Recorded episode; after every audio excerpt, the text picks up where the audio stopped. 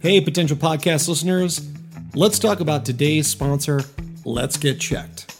Let's Get Checked makes professional health testing easy by letting you get tested without having to visit a healthcare provider. You can order a testing kit that'll be delivered to you in discreet packaging.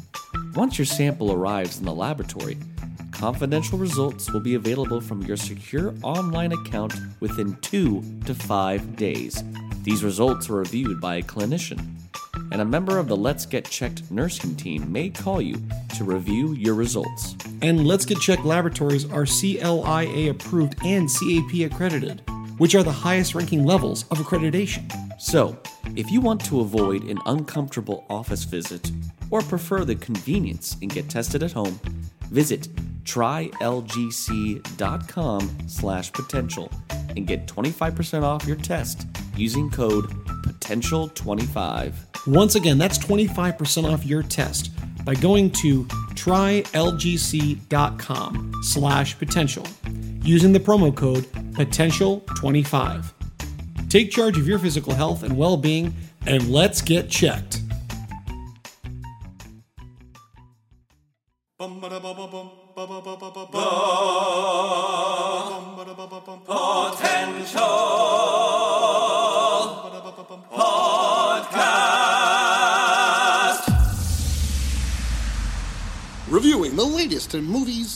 Series, video games, books, and more.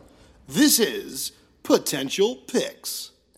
Hello and welcome back to another exciting episode of Potential Picks. I'm your host, Chris Stewart.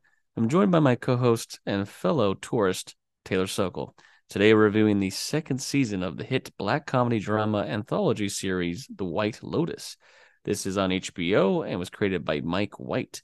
Uh, yes, that same Mike White who was uh, Jack Black's roommate in School of Rock. Your attempt, dude. Hello, this is Ned Sheepley. Ned Schneebly. Um, yeah, White Lotus. We really enjoyed the first season, and uh, we knew that second season had been picked up, and we were are definitely going to get a third season. Um, this one's set in Sicily, so this is going to be taking us to Europe, and we're going to have a little fun, kind of Italian uh, adventure with again that spin of commentary, uh, unique characters, and a potential uh, thriller crime, something going on uh, on the lens here with another uh, great cast of characters, um, and one of our main stars back, uh, of course, Jennifer Coolidge. So, uh, Taylor, give us a brief synopsis of the White Lotus season two. Like the previous season, this follows new guests who are attending White Lotus here in Sicily, and the employees focusing on both them at this fictional resort chain, uh, whose their stay is affected by their various psychosocial uh, dysfunctions, if you will. Of course, yes, we have Jennifer Coolidge back, and we got a whole brand new uh, cast of characters, and we kind of see how not only their uh, stay kind of uh, affects their dynamic, but also how all their dynamics will affect the other guests during this time. Um, it was so exciting to come back. I remember the first season. I really like. We really enjoyed it. Um, what I find Mike White does such a great job with the series, just like before, is he just sets the tone from the intro title card where you have these really oh beautiful like paintings and stuff, and then it gets a little like creepy, and the music, the atmosphere. I just love that with between the transi- transitions or the openings, you just get a sense and awe of the beauty of where you're at. Where before we were in Hawaii, we're in the islands and that aloha spirit. Here, it's just like Mhm. that history. And you know, both of us who have been, uh, have you been in Italy? Italy, correct? I'm in Italy. Yeah, yeah. Okay, yeah. So both of us having been to Italy and kind of seen that, it is just such that that history and that just beauty that you are kind of just taken aback by it. But it's interesting, just you have that, but there's this in this series is that sinister underbelly of something's quite not right. Well, yeah, it reminds me of when you watch like Yeah. the Da Vinci Code or Angels and Demons, where there's all this great beauty and history, but there's like these underlying uh, threat or un, you know, and in this one especially, they have they talk about this this uh, set of like porcelain masks or you know statues, and they're everywhere. Like all the rooms have them, and they say something about like these statues, you know, it's the eyes looking at you know this beheaded uh, thing. So like they just throughout the whole seven episodes, we had seven episodes as opposed to six for the first season. There's just moments where they pan over to paintings or statues or art, and it does kind of give you a little bit of the creeps because you're like, the whole time, you know, it sets you up. And what was different about this one compared to the first season is, and this is not a spoiler, we're not doing spoilers today. The first episode starts with one of our main characters out in the water for her last swim of her vacation and a Yeah, so body right floats away- right by her. and then we literally hear like, whoa.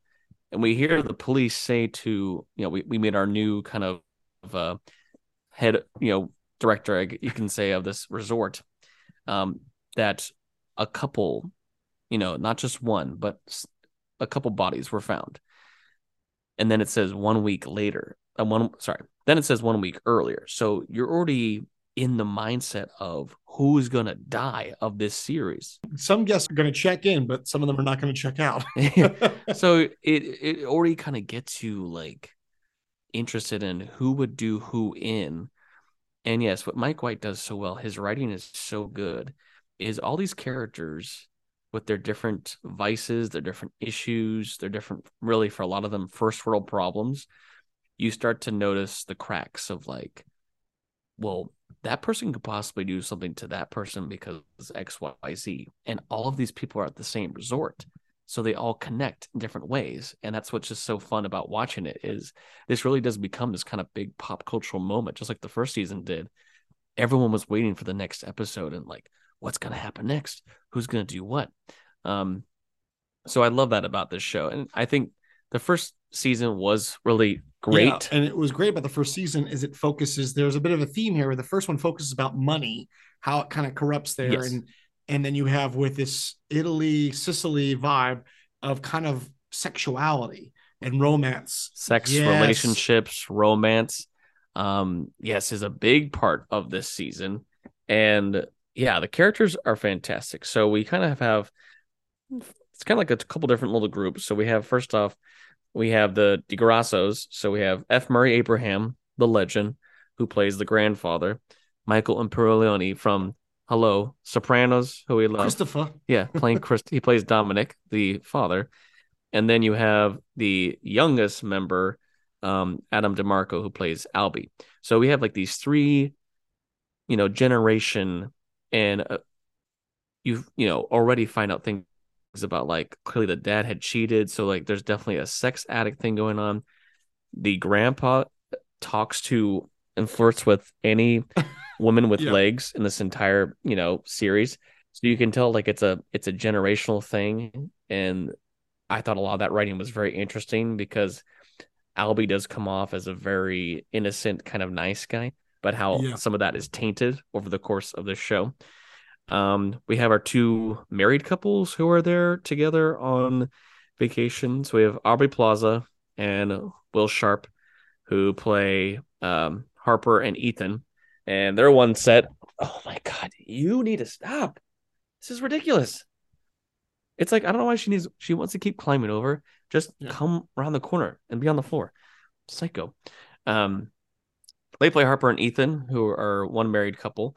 They have Theo James and Meghann Fahy play Daphne and uh Cameron. And they're another married couple. So Cameron and Ethan used to be college roommates. And so much of the dynamic of these four was insane and fun to watch because there's already a rivalry of the couple that looks really happy, but clearly is doing a lot of Yeah. stuff on, on you know, when their partner's not there. Then you have the couple that seems to be fine, but there's no sexual activity going on, and just the dynamic of who's doing better, who's making more money, why are they not fun? There was so much going on with that four. I really, really enjoyed the writing for those four characters, and it it goes to some crazy places where again, Yes, it does. mind games play a lot of of this. Um, so that was kind of I, I love those elements. As we said, Jennifer Coolidge is back, um, as is Jon Gries, good old Jon Gries as her husband Greg. Um, and we have along with her this her young assistant Portia, played by Haley Lu Richardson, um, who I just felt so bad for this character the whole time because Tanya's like he, she's supposed to be there for this vacation with Greg, but she Mhm. brings Portia along because she's a, a wreck. You know, she just doesn't know how to make decisions. She's just uh, the first season she's dealing with the death of her mother Mhm. and then this one she's this is uh you know her n- new marriage and she's kind of like dealing with inadequacy like what's going on and and you know there's this underlying feeling that something's not quite right yeah after their romance from the first season Yeah, so poor Portia like is constantly having to be like, just stay in your room and just be at my beck and call. And of course, she wants to get out and enjoy life. You know, she's just wants to, honestly, she just wants to have some sex Yeah. and, and party and and she's just, you know, contained. Um, and the other big part of this show is um some of the actual Sicily citizens. So we have a few members who work at the hotel itself. And then we have these two girls. We have um, Lucia and uh, Valentina. Oh no, Valentina's the god damn it, Mia. We have Mia and Lucia who are two prostitutes who uh or so we think, you know, that's kind of like how it's set up is that they're there to try to do what they do Yeah. to make Mhm. some money off of these rich Americans, which understand. And we have Valentina, who is the strict manager of the hotel. And so all these characters combined, there's some crazy stuff that goes on. And I think what was neat too, because the first season was, you know, Hawaii. So it was like no one really had to speak another language. In this, we have a lot of the Italian. So, like, yes, at times Mia and Lucia do speak in English, but a lot of their dialogue is in Italian. Valentina talks a lot in Italian. I really enjoyed that element because it added it added that romance element too, because the Italian language is so beautiful to hear. But it also adds some they can say things Yeah. to people when they're not around and they don't know what they're talking Uh, about. no, I know? agree, and I, I think it was. Um, I was a little bummed at first because we we loved Armand, the hotel manager from the first season, and because he, he was such a yeah. personality. But I think again with Sabrina in Pacciatore, I hope I said that right. I, I'm doing the hand uh, gesture. Uh, you have to on this podcast. Of course, you have to. You can't you can't see it, but it makes me sound better. But her playing uh, Valentina, her being this very strict manager, and you see that there's a lot of frustration in her own romantic life that she's not achieving. And and then she's seeing, you know, other employees seem to have a little more fun, and you know, she's trying to.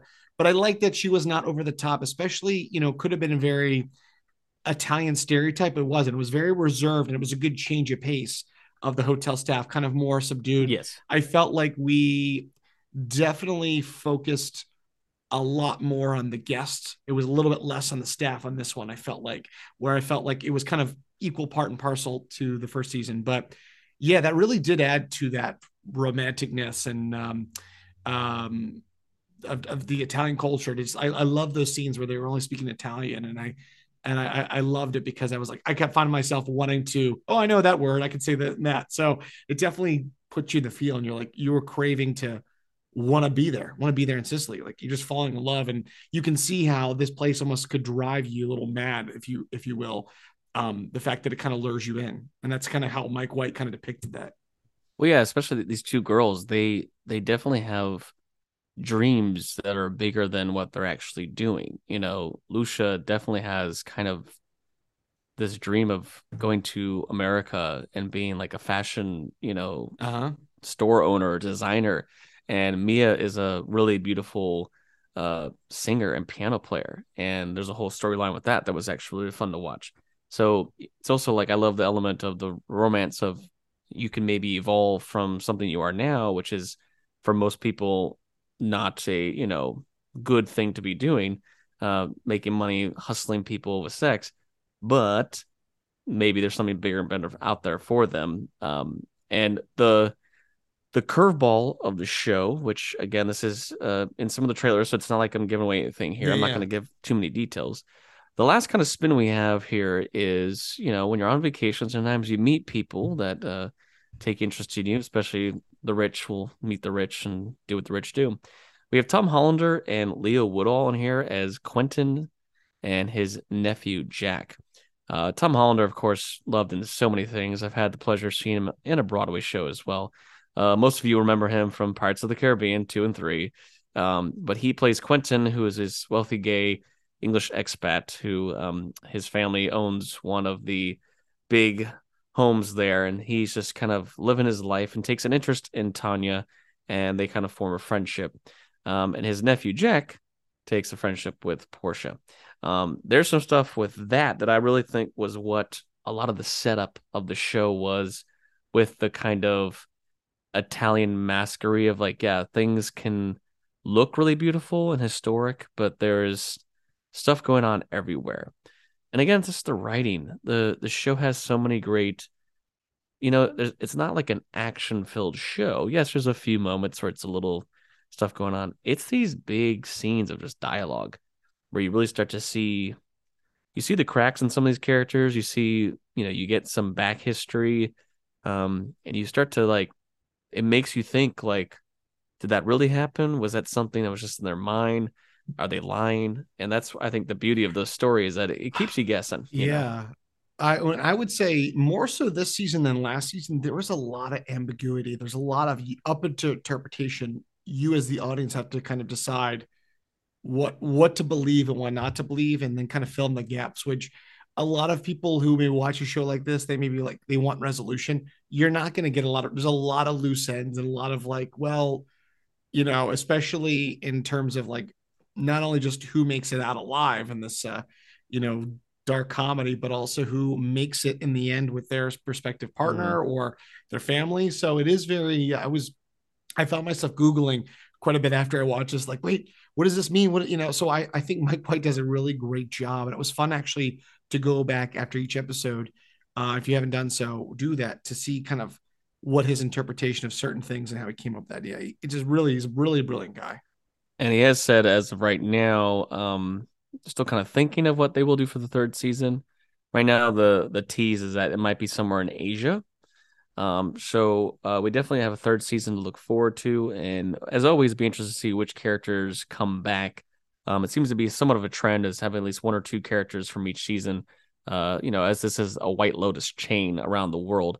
So, I mean, the possibilities are endless. And uh, although it's only one season right now, this show does have quite a big viewership and you know the first season got some emmy awards and things so i can definitely see um, if the third season you know is very popular maybe the show will go on for a couple more seasons i mean the beauty of it is it is small scale it's you know six seven episodes and you kind of have this really fun cast of some you know big swigs to some familiar faces to new characters they could keep this going for a while as long as the writing continues and this is a great show. So I really did enjoy this second season. I'm going to give The White Lotus season two, eight out of 10. Uh, I'm really excited to see where Mike White takes it next. Eight out of 10 for me. I love it. And uh, you yourselves can go out there and check out both season one and two. It's streaming now on HBO Max. And that was this edition of Potential Picks.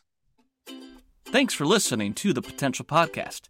You can follow us on Instagram and Facebook at the Potential Podcast or on Twitter at the Potential Pod. Or you can email us. Send us your positive feedback and thoughts, suggestions, and more through our email, thepotentialpodcast at yahoo.com. I'm your host, Chris Dewar. And I'm your host, Taylor Sokol. Stay tuned for more episodes on pop culture, entertainment, and nerdom. And remember, know, know your, your potential. potential.